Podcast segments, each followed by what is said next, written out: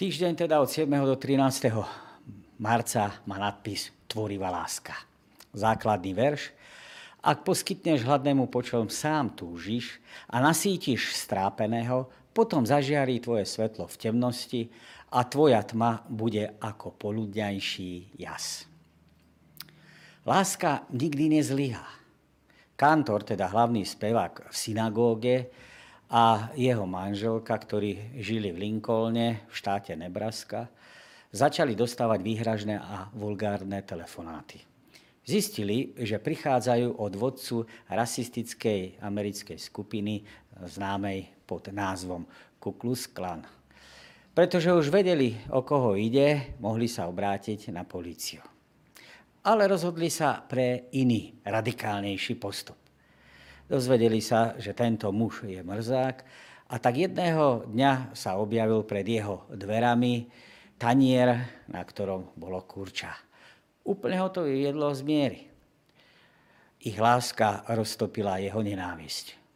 Manželia ho navštevovali ďalej, priateľstvo sa medzi nimi prehlbovalo a dokonca istý čas uvažoval o tom, že sa stane Židom. Toto hľa je pôst, ktorý ja mám rád. Rozviazať puta neprávosti, spretrhať povrazy jarma, prepustiť utláčaných na slobodu a polámať každé jarmo. Neznamená to lámať svoj chlieb hladnému? Židovskí manželia z Lincolnu sa postili tak, že sa podelili o svoje jedlo s hladným prenasledovateľom. A tak ho vyslobodili zo zajatia jeho vlastných nespravodlivých predsudkov a predstav. A tento dôležitý duchovný princíp chceme si priblížiť na základe toho, ako nám to podáva prorok Izajáš. Pri štúdiu tejto úlohy sa chceme zamerať na Božie pozvanie k jeho deťom, ktoré chce nasmerovať ku kreatívnej a praktickej láske nie len k nemu, ale k druhým ľuďom. V kapitolách 55 až 58 pán Boh ukazuje svoju lásku k ľuďom, a vzor jeho lásky má byť motiváciou pre tých jeho nasledovníkov vo vzťahu k okolitému svetu. Božia kreatívna láska to je nadpis na nedeľu, čo sa týka osnovy úlohy. Ľudská kreatívna láska, teda vzťahy na miesto formálnosti, to máme na útorok. Praktická pomoc núzným je streda. A sobota ako deň budovania vzťahov, tak to sa, na to sa pozrieme bližšie vo štvrtok. Poďme sa pozrieť na nedeľu, nedeľa 7. marca, kupovať zadarmo. Poďte všetci smední k vode, aj vy, čo ste bez peňazí. Kupujte a jedzte, poďte a kupujte. Kupujte zadarmo bez platenia víno aj mlieko. Prečo dávate peniaze za to, čo nie je chlieb a vašu robotu za to, čo nenasíti? Pozorne ma počúvajte a budete jesť dobroty, vaše hrdlo si v hojnosti pochutí naklonte si uši a poďte ku mne, počúvajte a budete žiť. Uzavriem s vami väčšinu zmluvu a preukážem milosrdenstvo prisľúbené Dávidovi. Hľa, urobil som ho svetkom pre ľudí, ich kniežaťom a vládcom. Hľa, privoláš národ, ktorý nepoznáš. Národy, čo ťa nepoznajú, pribehnú k tebe, kvôli hospodinovi, tvojmu Bohu, svetému Izraela, lebo ťa oslávil. Hľadajte hospodina, kým sa dá nájsť. Volajte ho, dokiaľ je na blízku. Bezbožný nech zanechá svoju cestu a hriešný svoje zmýšľanie. Nech sa vráti k hospodinovi a on sa nad ním zmiluje k nášmu Bohu, lebo on veľa odpúšťa. Na získanie pozornosti alebo posilnenia naliehavosti a dôležitosti toho, čo nasleduje, prorok použije citoslovce o, alebo v niektorých prekladoch oj, dokonca hoj. Ľudia, ľudu je adresované pozvanie. Každý, kto je smedný, má možnosť sa napiť. U Izajáša je voda spájana s dávaním Ducha Svetého, vyliatého na zem, ktorá je vyprahnutá hriechom a neposlušnosťou. Napríklad Izajáš 32.15. Na týchto miestach je táto duchovná voda prísľubom. Každý je teda pozvaný, aby prišiel, každý je pozvaný k tomu, aby sa napil. Toto volanie pripomína Kristové komentáre ku Samaritánke, Jánovej 4. kapitole, alebo jeho zvolanie v chráme v Evangelium podľa Jána v 7. kapitole. Krík, ktorý zaznamenáva prorok Izajáš, odráža opakované pokrikovanie orientálnych predajcov vody. Iní v ňom vidia volanie múdrosti v prísloviach, ktorá, ktorá pozýva svojich poslúcháčov na banket. V každom prípade však je tu to pozvanie rozšírené na osoby, ktoré nemajú prostriedky na slobodné prijatie vecí, ktoré tak vo svojom živote veľmi zúfalým spôsobom alebo zúfalo potrebujú. Pozvanie vyzerá paradoxne, alebo vyznieva paradoxne. Ako si môžete kúpiť niečo, keď na to nemáte? Niečo bez peňazí. Víno a mlieko predstavujú hojnosť Božieho požehnania. Nejedná sa v prvom rade o fyzické napojenie a nasýtenie. Obidva nápoje sa používali ako sviatočné, sviatočný nápoj alebo sviatočné nápoje pri slávnostiach. Akého obchodníka by napadlo predať svoje zbožie zadarmo? Je jasné, že iba hospodin si to môže dovoliť. Ponúka odpustenie a väčší život. A pokora je predpokladom k prijatiu Božieho milodaru. Pozorný, pozorným načúvaním slov, ktoré hospodin hovorí k prorokovi, prináša radosť z ochutnania z tohto jedla, alebo radosť z tohto jedla a z jeho bohatstva. Jedná sa teda o duchovnú vitalitu, ktorá pramení z poslušnosti vo vzťahu k Pánu Bohu, na rozdiel od mrzutosti sveta, ktorý je postavený, postavený na vzbure voči nemu. Verš 3. Prorok zdôrazňuje výhody, ktoré získavajú tí, ktorí ho poslúchajú. Základné ingrediencie pre život človeka sú načúvanie Bohu a prichádzanie k nemu. Týka sa to vzdania sa nevery a vzbury a prijatia teda Božích opatrení pre život skrze obeď služobníka. Apoštol Pavel to pripomína v liste Rímanom, kedy hovorí, že pokiaľ neposlúchame hospodina, nemôžeme byť v plnosti ľuďmi, lebo všetci zhrešili a nemajú slávu Božiu. Hospodin ponúka dve konkrétne výhody tým, ktorí k nemu prídu a dostanú to, čo slobodne ponúka. Tou prvou výhodou je väčšiná zmluva. Je to odkaz k tomu alebo na to, že hoci sa Izrael previnil, Božia láska a odhodlanie ho zachrániť, to sa nemení. Ľudia môžu mať pocit, že zničenie vlasti a vyhnanstvo sú znamením, že hospodin zabudol na zmluvu, ktorú uzavrel s Izraelom. Ale v našom texte hospodin prehlasuje, že tomu tak nie je. Všetko to, čo majú urobiť, aby zakúsili nemennosť hospodinovej zmluvy, je reagovať. To znamená poslúchať, pridať sa na jeho stranu. Pridať sa, zareagovať na jeho pozvanie. Pre Izrael je dôležité, aby sa v tomto okamihu dejín objavila zmluva. Tá je ústredným bodom izraelského sebapochopenia a bude založená na novej báze. Pôvodná zmluva bola rozbitá, zničená, zrušená zo strany teda človeka. Ako teda by mohol Izrael pokračovať v zmluvnom vzťahu s Bohom, keď všetko zničil?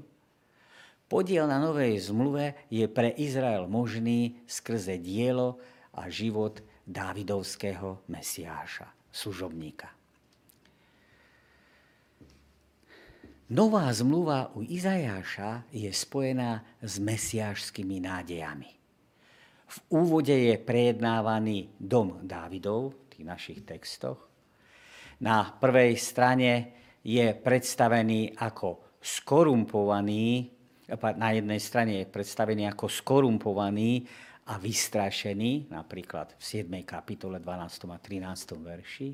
Inde je zase predstavený, že končí v otroctve babylonského kráľa, teda ten dom Dávidov. Dávidov dom je ale zároveň zobrazený ako výhonok Jeseho, skrze ktorého má byť ustanovené Božie kráľovstvo.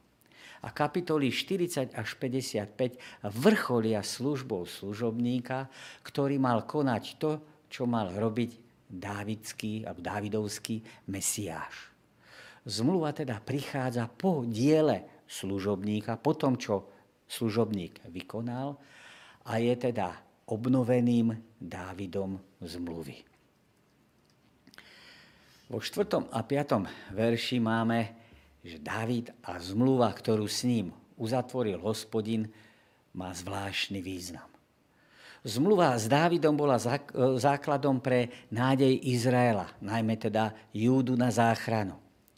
Bola nepodmienená a istá na rozdiel od tej zmluvy s Mojžišom, ktorá bola podmienená poslušnosťou. Teda aspoň v tom našom kontexte biblickom Izraeliti povedali, že to budú konať že budú poslúchať. Táto zmluva s Dávidom bola spolahlivým základom dôvery Sionu, čo preukázali, alebo na čo poukázali aj Izajáš alebo Chyskiáš. Dávidovská zmluva je uzavretá iba počúvaním. Preto sú ľudia vyzvaní k tomu, aby načúvali alebo nakláňali svoje ucho. V piatom verši sa adresát zmení. Už tu nie je mužský rod množného čísla, ale tu máme jednotné číslo. Takýmto spôsobom bol oslovovaný hospodinov služobník, teda v jednotnom čísle. Niektorí vykladači to adresujú smerom na Dária, že za jeho čias tá jeho ríša vládla ako ríša, alebo vládol v tejto ríši ako ríši pokoja, že ju vybudoval. Ale my môžeme vnímať na základe toho, čo sme si aj povedali predtým, že týmto hospodinovým služobníkom je Ježiš Kristus. On je ten, kto k sebe pritiahne národy. A to všetko sa udialo po završení jeho pozemského diela, kedy sa evanielium rozšírilo medzi pohanou do celého sveta. V šiestom verši sa hospodin priblížil k svojmu ľudu v diele svojho služobníka. Je pripravený sa svojmu ľudu nechať nájsť. Chce utešiť zúfalcov. Chce odpustiť hriešnikom. Chce oslobodiť tých, ktorí sú spútaní. Čo je podmienkou požehnania? Hľadanie a volanie na Neho. Hľadanie môže byť úprimné, ale môže byť aj neúprimné. V našom prípade sa ale jedná o hľadaní, ktoré uvádza jeho vôľu do svojho života. Izajáš hovorí, že nie sú to informácie, ktoré by mali hľadať, ktoré by sa mali hľadať od hospodina. Čiže len poznanie, len znalosť. Ale je to jeho prítomnosť a charakter, ktoré im túži dať. Tí, čo opustia ničomnosť a obrátia sa k hospodinovi, takže ho budú skutočne naozaj hľadať a vzývať, tak tým je zasľúbené, že ho nájdu. Ezechiel píše o znechutení voči tým, ktorí ho neustále hľadali, ktorí teda neustále hľadali slovo od hospodina, ale jeho v skutočnosti nehľadali.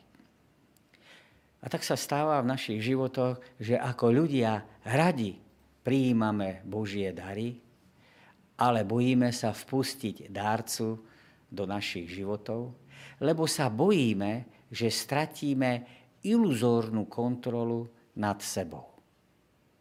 Izajáš jasne teda pripomína, že hľadať hospodina znamená odvrátiť sa od našej ničomnosti a neprávosti. Samotný verš dáva celému segmentu univerzálny tón, ktorý je teda tónom akoby rozšíreným, ako by to bol len návrat z toho exílu. Problém Izraela je viac ako len útlak a otroctvo. Hoci sú to skutočné problémy a vyžadujú riešenie, nie sú konečné. Poslednou otázkou je, ako môžu hriešni ľudia žiť so svetým hospodinom. Vyriešenie prvých otázok bez tejto nič nerieši. Vyriežme túto a ostatné je možné zvládnuť. Ak nájdeme mier s Bohom, máme prístup k Jeho moci a k Jeho väčšnosti. Nič ho nemôže položiť, nič ho nemôže poraziť. Vďaka službe služobníka namiesto spravodlivého hnevu a odplaty nachádza kajúcnik súcit a znásobenú milosť. Ako môže ľud, ktorého hriech vyhnal z Božej prítomnosti, to je zo zasľúbenej zeme, byť navrátený späť? Zburu je možné omilostiť. Ak sa odvrátia od zbury, vyznajú svoj hriech a príjmu obeď za hriech, to je príjmu dielo alebo príjmu služobníka. Potom je možné mať niečo nekonečné lepšie, ako len obnovenie, fyzické obnovenie judu. Zažiť je tu možné obnovenie samotným Bohom. Máme prichystané otázky. Spasenie je zadarmo. To znamená, že neexistuje nič, čo by sme mohli urobiť, aby sme ho získali. Naše skutky nikdy nebudú dosť dobré na to, aby nás zachránili. A napriek tomu tvoja záchrana stála tvojho spasiteľa veľa. Zaplatil vlastným životom. Aký dosah má táto skutočnosť na to, ako vnímaš zodpovednosť za svoj ďalší život? Pondelok 8. marca nadpis Božie myšlienky a cesty. Veď moje myšlienky nie sú vaše myšlienky a vaše cesty nie sú moje cesty, znie výrok hospodina. Lebo ako nebesá prevyšujú zem, tak prevyšujú moje cesty vaše cesty a moje myšlienky vaše myšlienky lebo ako padá dáž a sneh z neba a nevráti sa ta, ale zavlaží zem, zúrodní ju a dá jej vyklíčiť, vydá semeno na siatie a chlieb na jedenie, tak sa stane s mojim slovom, ktoré mi vyjde z úst. Nevráti sa ku mne na prázdno, pretože urobí to, čo som si želal a dosiahne to, kvôli čomu som ho poslal. Preto vyjdete s radosťou a v pokoji vás vyvedú. Vrchy a kopce budú pred vami s radosťou plesať a všetky polné stromy budú tlieskať rukami. Namiesto bodľačia vyrastie cyprus, namiesto prhľavy vyrastie myrta. Bude to na slávu hospodinovho mena, na väčšné znamenie, čo sa nepominie. Ak by ste nevedeli, tak prhľava je žihľava. 8. a 9. verš. Paralelizmus myšlienok a ciest je významný, dôležitý. To je opakovanie myšlienok. Tvoria totiž to jeden spoločný jednotný celok. Nejde tu v prvom rade o zrovnanie alebo porovnanie stvorenia, stvorenstva a stvoriteľa. Ale skôr o to, že človek, ktorý žije život bez Boha, nie je s ním kompatibilný, nie je s ním v súlade že viera bez neho, e, alebo, pardon, že viera v neho bez života podľa neho nie je v skutočnosti vierou. Ako píše Jakub, viera bez skutkov je mŕtva. Navonok sa človek môže javiť ako spravodlivý, ale život bez závislosti na Bohu ukazuje, že spravodlivým v skutočnosti nie je. Dôvody, prečo by ľudia mali hľadať pána a odvrátiť sa od bezbožnosti, je možné pochopiť tromi spôsobmi. Ten prvý je, hoci ľudské myšlienky hovoria, že odpustenie je nemožné, Božie myšlienky nie sú ľudskými. To druhé, hoci ľudské myšlienky hovoria o tom, že Božie sľuby o zmluve s Izraelom boli zrušené hriechom, hospodín tento sľub naplní. A ten tretí spôsob, ľudia by sa mali odvrátiť od hriešných spôsobov a myšlienok, lebo nie sú božími spôsobmi a Božími myšlienkami. Každá z nich, z tých, alebo každý z týchto spôsobov sa dá porovnávať a dá sa zladiť s inými pasážami písma. Takže nejde o to, či sú v súlade alebo nie sú v súlade s biblickou teológiou. Ale v rámci kontextu sa javí najsprávnejšou tá posledná. To je potreba odvrátenia sa od hriešných spôsobov. Podobný slovník používa aj kniha Príslovie, napríklad 3. kapitola 5. a 6. verš naše nasmerovanie je dané prvotným hriechom a jediné odvrátenie sa od neho smerom k Bohu prináša pokoj a prináša mier.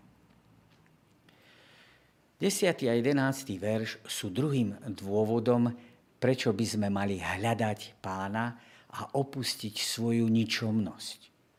Dôvodom pre návrat k hospodinovi je absolútna spolahlivosť jeho slova to, čo on riekol o istote odpustenia, je absolútne spolahlivé. Na to sa dá úplne spoláhnuť. Ale naviac, všetko, čo hospodin riekol, je spolahlivé, či už vo vzťahu k nemu, vo vzťahu k jeho láske, alebo o realite, či bláznostve modlárstva, či o ľudskej situácii, alebo nutnosti pokánia. Táto myšlienka je rozšírená porovnaním dažďa a slova. Na Blízkom východe prítomnosť a neprítomnosť dažďa bola otázka životo, bola otázkou života a smrti. Dážď v pravý čas bola predzvesť kvalitnej plodiny, čiže dostatku jedla pre nadchádzajúci rok, nadchádzajúci rok a osivo ako plodina pre rok nasledujúci.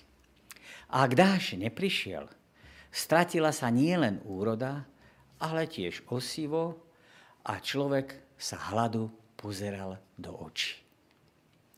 V silnom porovnaní proroka Izajáša, tak Izajáš hovorí, že Božie slovo je ako dážď. Porovnáva teda najmä účinnosť obidvoch entít. Každá z nich dosahuje svoj cieľ svojim požehnaním a oživením života, pre ktoré boli určené. Obe, teda dážď aj slovo, sa po splnení vracajú, po splnení a vracajú do neba. Myšlienka návratu nie je najdôležitejším bodom, tým je dosiahnutie Božích zámerov. A v celej knihe proroka Izajáša sa stretávame s touto ústrednou myšlienkou. Je tu teda predstavená myšlienka, že hospodin hovoril zrozumiteľne. Prehovoril, aby odhalil svoje plány a svoje zámery v kontexte ľudských dejín. A to, čo on povedal, to sa naozaj uskutočnilo, to sa stalo. A tieto plány, ako hovorí aj prorok Jeremiáš, sú nadovšetko dobré. Hospodin má v úmysle požehnať ľudskú rasu, odpustiť jej hriechy, vykúpiť jej zlyhanie a dať stálosť jej práci. To všetko je dosiahnuté prostredníctvom jeho zjavujúceho sa slova. Zdrojom života teda nie je dážď, ale Božie slovo. Nie pochyb, že najväčším zo všetkých veľkolepých tajomstiev vesmíru je plán spasenia. To, že sa stvoriteľ vesmíru ponížil a zaudial človečenstvom, že žil ťažkým životom plným bolesti a nakoniec zomrel na miesto nás ako obec za hriech, aby nám mohol odpustiť a preukázať milosrdenstvo, je pravda, ktorá bude po celú väčnosť rozochvievať srdcia Božích stvorených bytostí. Vykúpenie to je téma, do ktorej túžia nahliadnúť anieli. A táto téma bude vedou a piesňou vykúpených po nekonečnú väčnosť. Nezaslúži si, aby sme o nej dôkladne uvažovali a študovali už teraz? Spomeň si na zlé veci, ktoré si urobil, na, ľuďom, na ľudí, ktorým si ublížil, na neláskavé slova, ktoré si vyslovil, na situácie, v ktorých si sklamal iných. A o tebe ani nehovoriac. Ďaka Ježišovi ti to všetko môže byť odpustené. Môžeš sa znovu postaviť pred Boha ako dokonalý a spravodlivý. Ak toto nie je zázrak a tajomstvo, tak čo potom? Útorok 9. marca. Nadpis Zdanlivá zbožnosť. Volaj z plného hrdla a neustávaj. Zvíš svoj hlas ako trúba. Oznám môjmu ľudu neprávosť a Jakobovmu domu jeho hriechy. Veď dennodenne sa ma dopytujú a túžia poznať moje cesty, ako ľud, ktorý koná spravodlivo a neopúšťa Božie právo žiadajú odo mňa spravodlivé súdy a túžia po mojej blízkosti. Prečo sa postíme, keď to nevidíš? Koríme sa a nevnímaš to? Pozrite však, v deň svojho pôstu idete za svojim potešením a preháňate tých, čo ťažko pracujú. Veď sa len preto postíte, aby ste sa vadili a škriepili a búšili zlostnou pesťou. Nepostite sa ako v deň, keď chcete, aby váš hlas bolo počuť na výšinách. Či toto, nie je, či toto je pôst, ktorom mám záľubu a deň, keď sa človek korí? Či treba hlavu skláňať ako trstina, vrecovi, vrecovinu v popole si ustieľať? Či toto možno nazvať pôstom a dňom milým hospodinovi? Izraeliti sú v tejto časi predstavené ako boží nasledovníci. Celý text ich vysvetľuje a odhaluje ako tých, ktorí sú verní v bohoslužbách. Tí, ktorí konajú pôsne veci. Ale spôsob, akým žijú po skončení náboženských úkonov či ich prejavov, ukazuje, že ich konanie je len vonkajšou formou. A tejto forme chýba úprimnosť a srdce zapálené pre hospodina a jeho zákon. Izajáš 58. kapitola, alebo v 58. kapitole predstavuje Božie očakávania. A tie Božie očakávania sú predstavené Izraelitom ako cieľ alebo zámer. To, čo od nich očakáva.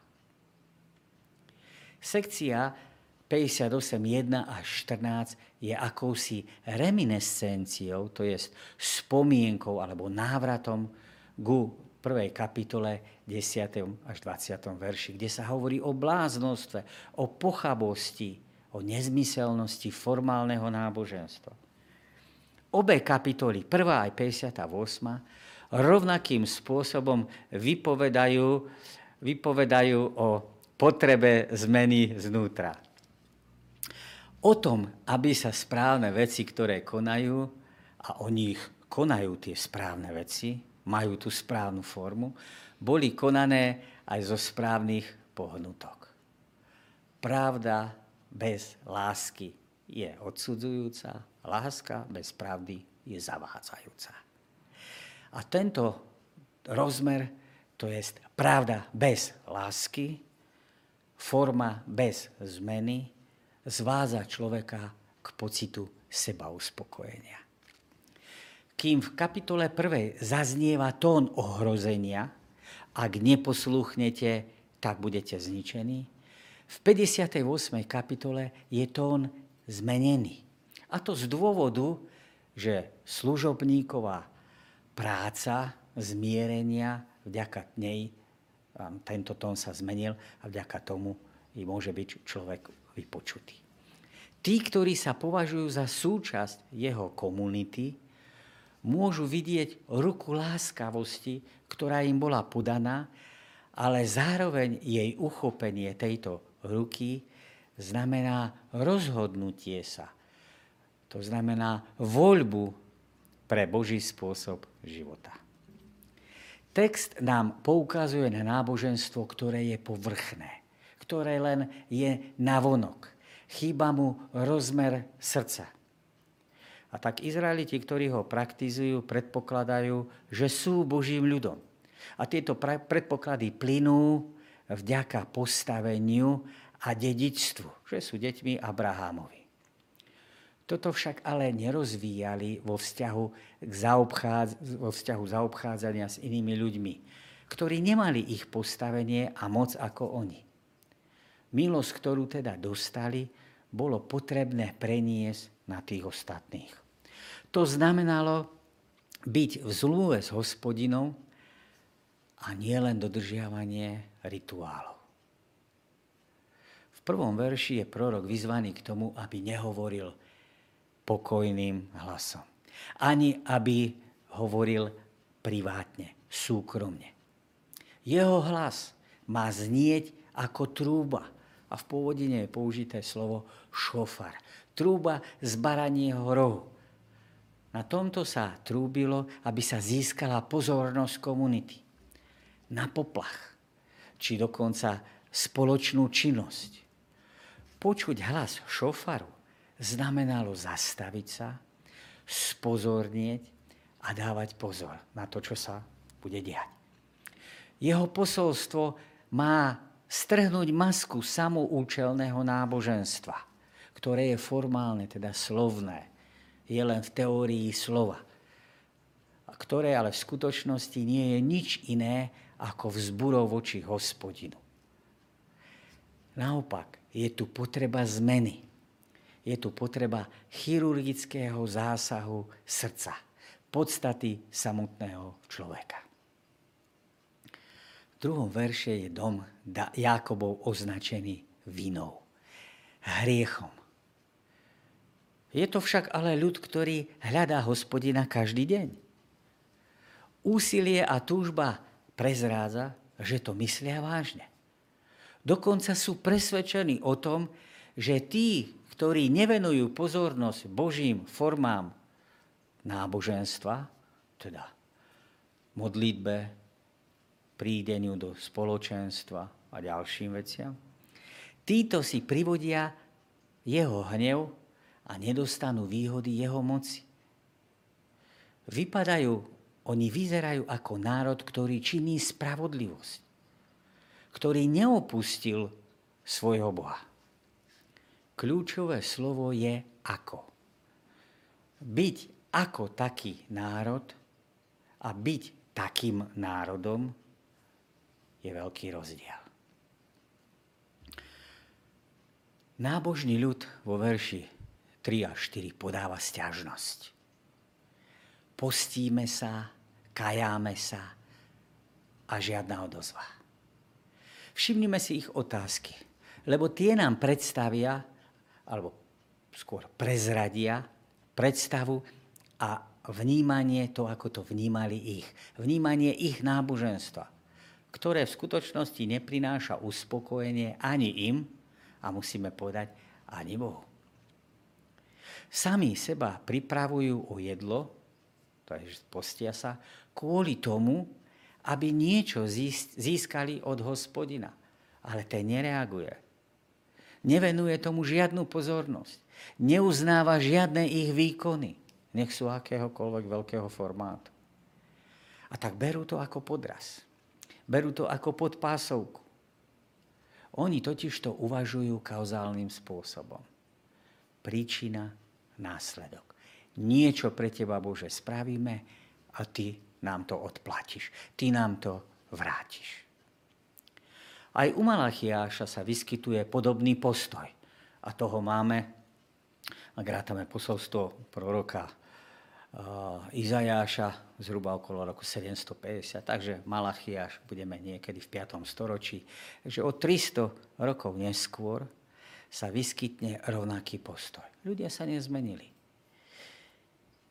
Inými slovami, alebo môžeme si ten text prečítať, príliš Opovážlivé sú vaše slova proti mne, vraví hospodin. Pýtate sa, čo hovoríme proti tebe? Vravíte, daromné je slúžiť Bohu. Čo máme z toho, že sme zachovávali jeho nariadenia a že sme chodili v smútku pred hospodinom zástupov? Blahoslavíme teda spupných. Darí sa im, lebo hoci konajú svojvoľne, pokúšajú Boha a predsa uniknú. Znova ten kauzálny systém, niečo za niečo. To znamená, inými slovami, ich náboženské správanie je účelové. Niečo získať od hospodina. Všetko konajú za účelom manipulácie s hospodinom, aby si zaistili požehnanie, ktoré by inak nedostali. To je ale uvažovanie pohánským spôsobom, ktoré sa dokonca rôznym, rôznych prestrojeniach alebo prevlekoch vkráda do predstav ľudí vrátane kresťanov. Musíme sa totiž to vzdať manipulatívneho vlastného záujmu, aby sme dostali požehnanie, ktoré nám hospodin chce dať. V Tóre je vyhlásený len jeden pôsny deň. A to je deň zmierenia. Levitikus 16.29. V ňom bolo zahrnuté tzv. Ponižovanie, sužovanie duše za účelom meditácie, alebo teda uvažovania o závažnosti svojich hriechov a uvažovania nad tým, aký veľký a úžasný je hospodin, ktorý pripravil spôsob záchrany, nápravy. Táto expresívna fráza budete sa kajať, sa stala synonymom pre postenie. Neskôr v dejinách Izraela pribudlo viac pôstnych dní, ako napríklad pôst pri výročí zničenia chrámu, toho prvého Šalamúnov. Väčšina pôstov mala motív, že hospodín by prestal trestať svoj ľud, keby prejavili pravé pokánie takéhoto druhu seba zapierania. Zvrátená ľudská mysel sa takto veľmi ľahkým spôsobom domnieva, že konanie takejto formy, takýmto spôsobom, prinesie kýžený výsledok. Pokánie však nemá za cieľ prímeť hospodina, aby konal čokoľvek. Je to vyjadrenie presvedčenia, že moje spôsoby a moje uvažovanie sú zlé ale Božie myšlienky a Božie spôsoby a konanie sú správne, či to už pre mňa vykoná, teda v môj prospech, alebo nie. Reakcia hospodina je pre nich samotných prekvapením. Nepočuje ich napriek tomu, že robia preto čokoľvek.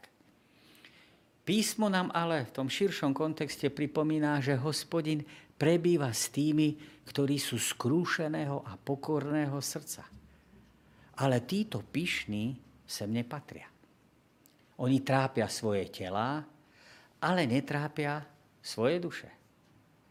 Ich pozornosť alebo ich náboženské cvičenia sú primárne určené pre nich samotných, pre ich chamtivé túžby, ktoré motivujú človeka viac, ako si pripúšťa. Ich pôst má za následky skutočnosti útlak. Veriaci má tendenciu akého typu? Angažovať sa v náboženskom správaní, aby svoju vinu zmiernil. To znamená robiť preto niečo, aby som toho pána Boha upokojil. Čo má ale v skutočnosti spraviť? Je vyzvaný k tomu, aby zmenil svoje srdce, svoje správanie v Božej moci. Tento typ náboženstva nevidí súvislosť medzi zlým postojom voči blížnym a ich vlastným náboženstvom. Toto týranie anulovalo všetky ich náboženské činy. Nech urobili čokoľvek, nech by postavili katedrálu svätého Petra v Ríme, obrazne povedané. Všetko by bolo anulované, keby sa, keď sa človek správa teda nespravodlivým spôsobom k ostatným. Ich zlé konanie bolo tak vypuklé, že bolo jediným, čo sa dalo naozaj vidieť.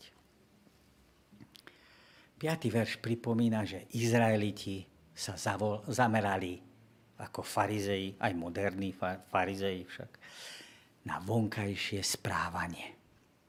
Zabudli sa zamerať na vnútorné postoje. To, na čom podľa nich záleží, aby bolo vidieť vonkajšiu to, čo, na čo im záleží, aby bolo vidno vonkajšiu formu, vonkajšiu podobu. Ako sa to prejaví? Pôst, zvesená hlava, vrecovina a popol. Ak toto nahrádza vnútornú zmenu, tak hospodin o takýto pôst nestojí. Ak sú ponúkané obete akéhokoľvek formátu namiesto zlomeného a skrúšeného srdca, o takéto obete pán Boh nemá interes. A nasleduje hospodinová predstava o pôste. Za akých okolností by mohlo aj tebe hroziť, že možno budeš aktívnym kresťanom, ale napriek tomu budeš od Boha vzdialený? Ako sa môžeš chrániť pred týmto nebezpečenstvom?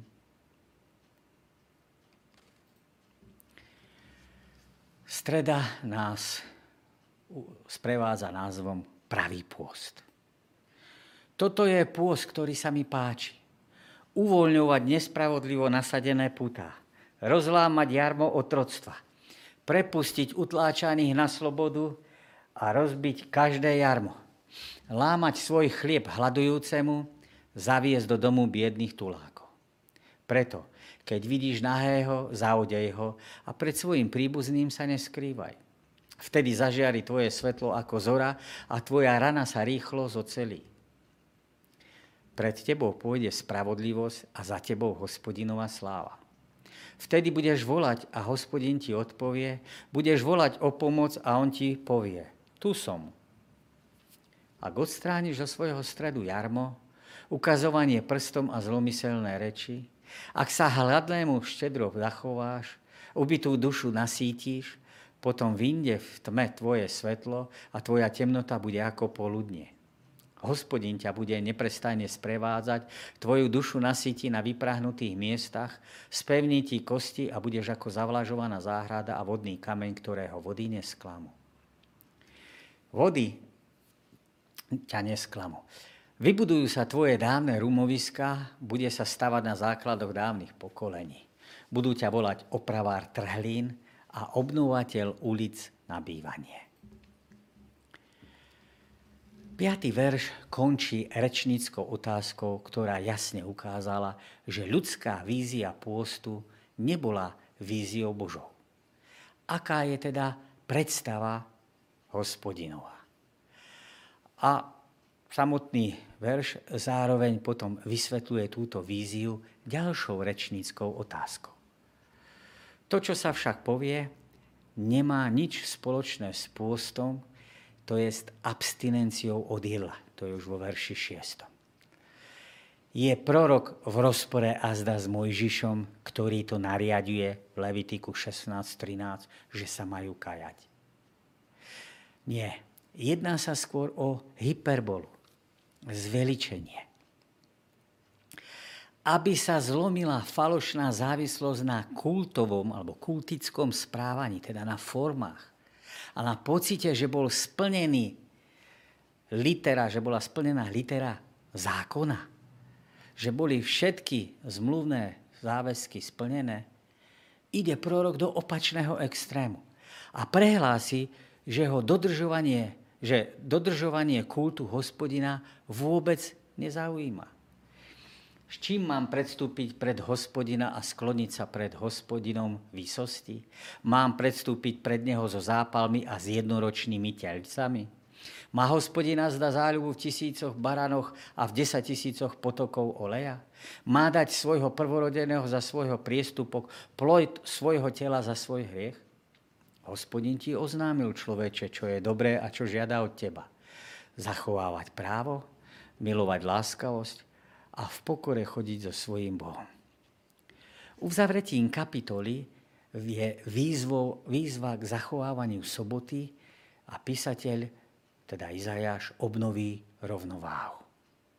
Kultové predpisy môžu sklznúť do seba oslavy, či dokonca nejakého, do nejakej mágie, magického. To znamená, niečo robím no, a niečo za to dostanem. Inými slovami, môžeme sa do toho zapojiť, aby sme ukázali, aký sme nábožní, alebo sa pokúšame to využiť často ako prostriedok k tomu, aby hospodin vykonal našu vôľu. Izajáš vyzýva poslucháčov, aby svoj vzťah vyjadrili spôsobom, ktorý je o mnoho menej otvorený seba klamu. Ak sa chcú pripraviť, tak nech to robia kvôli blížnym a nie kvôli svojej vlastnej religiozite. Prítomnosť Boha je najzjavnejšia vzťahom k blížnemu. V druhej polovici knihy proroka Izajáša je položený dôraz na slobodu, ktorú ľud získal vďaka dielu služobníka. Ak teda získali slobodu, prečo ju neposkytnú aj tým iným? Ak sa niečoho chcú zdržať, prečo sa nechcú zdržať útlaku akéhokoľvek druhu? Značka pravého náboženstva je, že keď poznali sme vo svojom živote Boží, Boží súcit, tak to neskrieme, neuzavrieme pred tými ostatnými, ale že sa o to s nimi budeme deliť.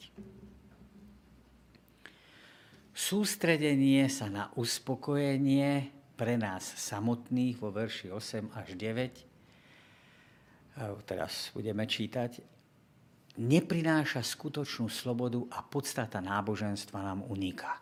To pripomínal prorok v prvých troch veršoch.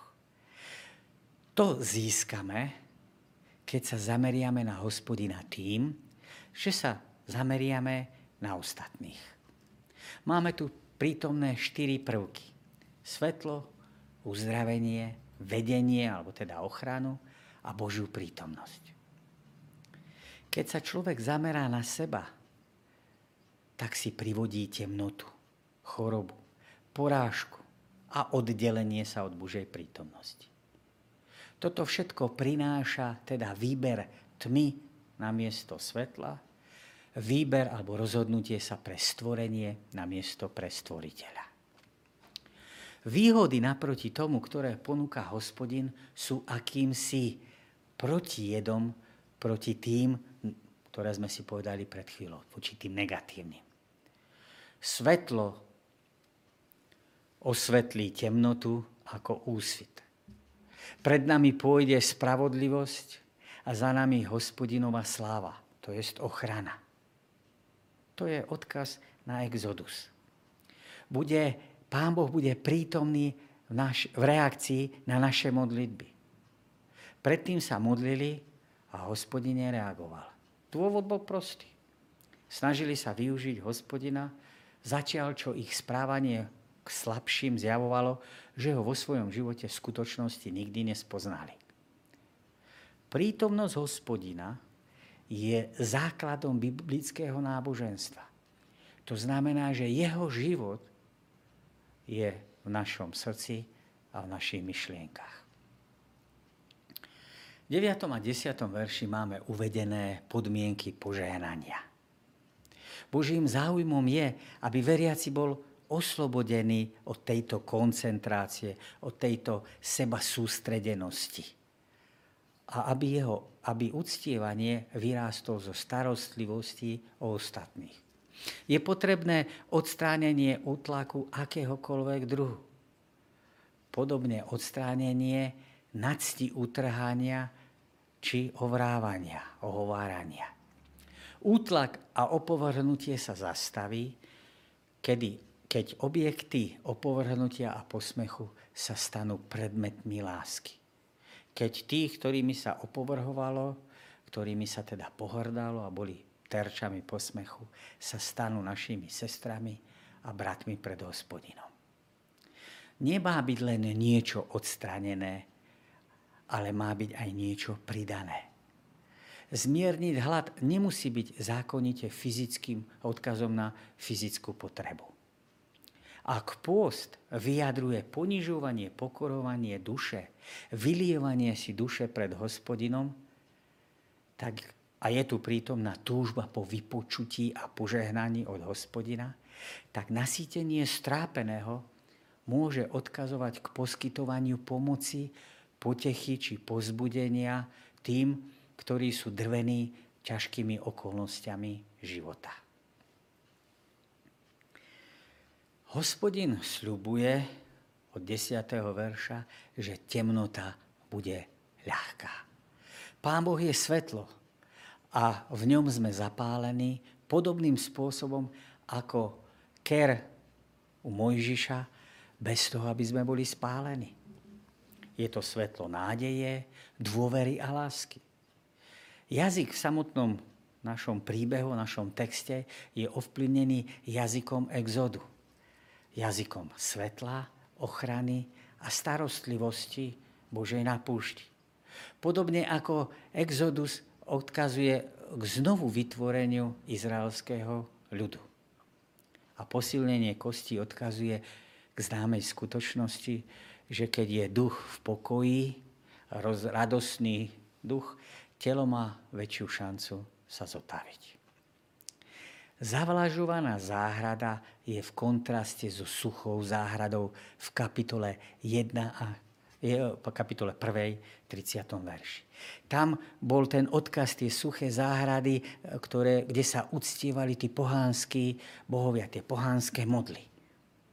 Izraelita je teda prirovnaný k tomu, že bude záhradou, kde sa uctieva pravý Boh. Táto osoba, ktorá je teda zavlažovaná, je osviežená v púšti života. A telo bude posilnené.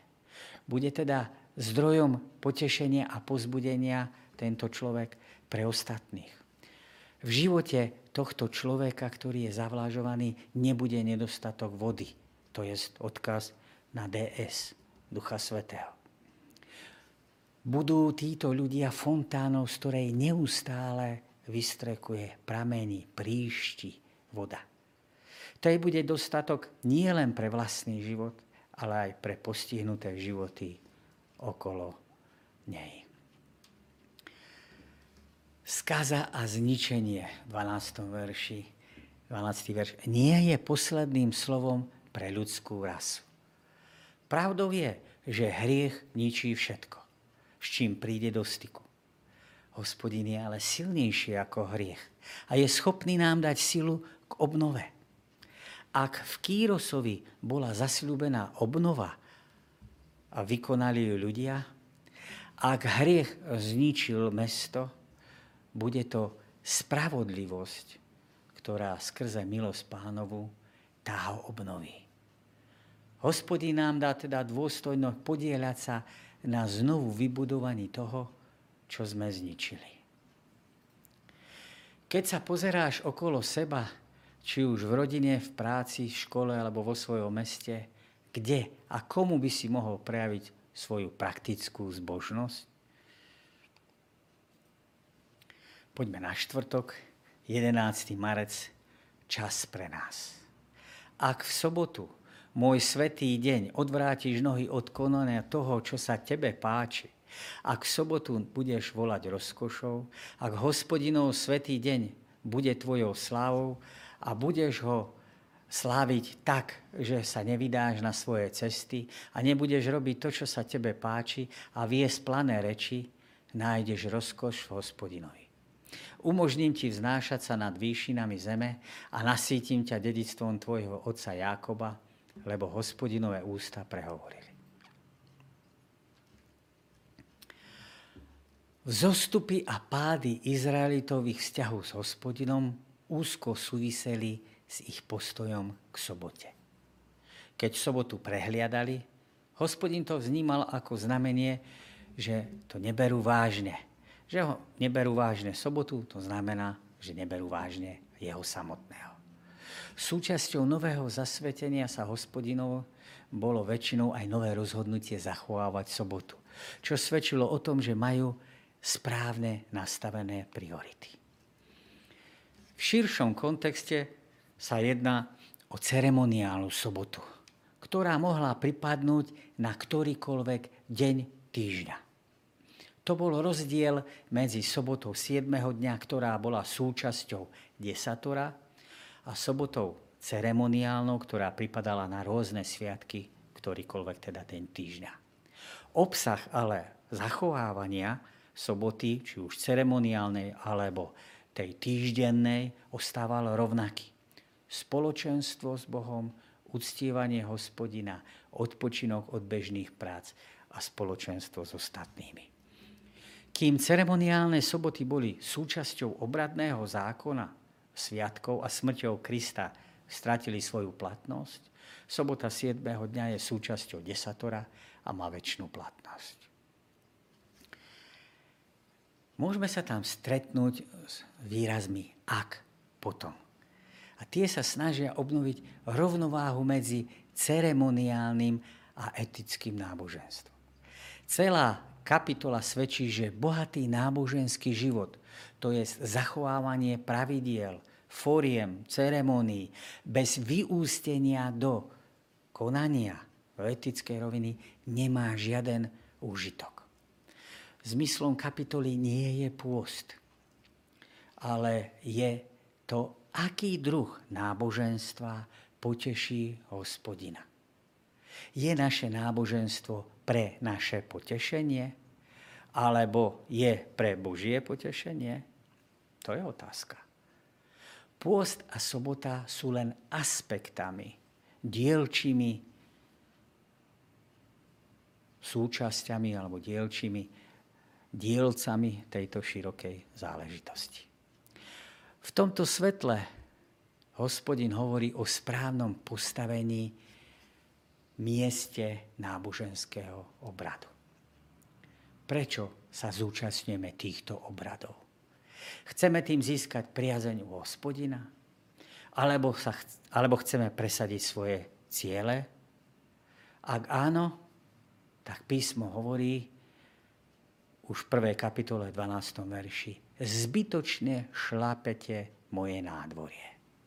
Nádvorie chrámu. Praktizujeme teda niečo, aby sme podporili svoje vlastné túžby? Obrady áno, ale za jediným účelom. Oslavu hospodina, odovzdania seba za účelom dosiahnutia jeho zámerov vo svete. Sobota sa môže hodiť ako najlepší príklad k tomu, čo sme si opísali vyššie pred chvíľou. Odložením práce si pripomíname, že hospodin sa stará o naše potreby. V sobotu, ale nielen, znovu prestavujeme svoje kompasy na to, kde je sever. Na Boží milostivý charakter, a pripomíname si, že hoci mu venujeme, alebo vzdávame sa jednej sedminy nášho času, stále všetok sedem sedmin v skutočnosti jeho mu patrí. Pre tých, ktorí takto pristupujú k sobote, je teda sobota dňom vzácným. Je to vzácný dar. Zvláštny deň, oddelený, svetý, ktorý treba žiarlivým spôsobom strážiť. Nie preto, aby sme v ňom ustriehli všetky pravidlá, ale preto, že v ňom si máme možnosť pripomenúť to, na čom naozaj záleží. Čo je pominutelné, nie najdôležitejšie, čo je životne smerom k väčšnosti, to najdôležitejšie. Že všetko, čo máme, je dar od hospodina a vrátanie soboty a všetko máme užívať k sláve Božej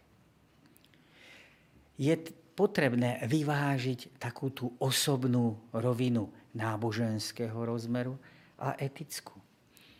Niekedy je ľahké na jednej strane stratiť pre etické náboženstvo rozmer osobnej skúsenosti s Bohom. Napríklad môžete podať pohár vody niekomu v mene etiky, v mene humánnosti, ale nie v mene ukrižovaného a vzkrieseného Krista. Na druhej strane sa môže osobné náboženstvo stať nástrojom pre manipuláciu s Bohom na svoje účely.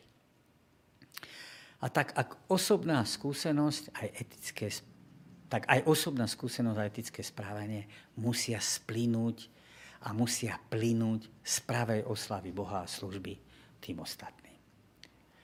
Prečo nenachádza Boží ľud potešenie v pánovi, a ich náboženstvo sa míňa cieľa. Ich problém spočíval v tom, že učinili uspokojenie svojich túžob tým najdôležitejším vo svojom živote. Náboženstvo sa pre nich stalo prostriedkom seba uspokojovania a uspokojovanie potrieb iných malo v ich živote veľmi nízku prioritu. A tak nie divu, že nemali zmysel pre spoločenstvo s Bohom, ktorý sa vydáva a odozdáva bezmocným a slabým. Hospodin im povedal, že ak sa podriadia, ak mu dovolia vládnuť ich etickom aj ceremoniálnom náboženskom živote, že aj vo forme, aj v obsahu, tým, že zabudnú na seba, nájď, tak ho nájdu a zažijú skúsenosť vyvýšenia Písmo ho predstavuje ako jazdca, ktorý prichádza na oblakoch.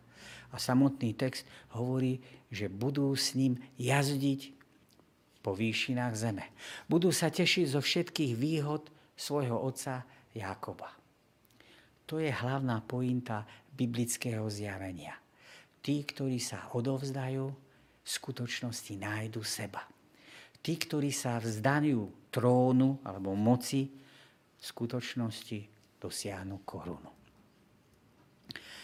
Čo môžeš urobiť preto, aby si so svojím okolím prežíval sobotu tak, ako nám je predstavená v našom biblickom texte? Čo by si mohol vo svojom živote zmeniť, aby si okúsil takúto radosť z požehnania? Zameniť formálne náboženstvo za skutočné, živé. Formu za obsah seba za hospodina. Sme v závere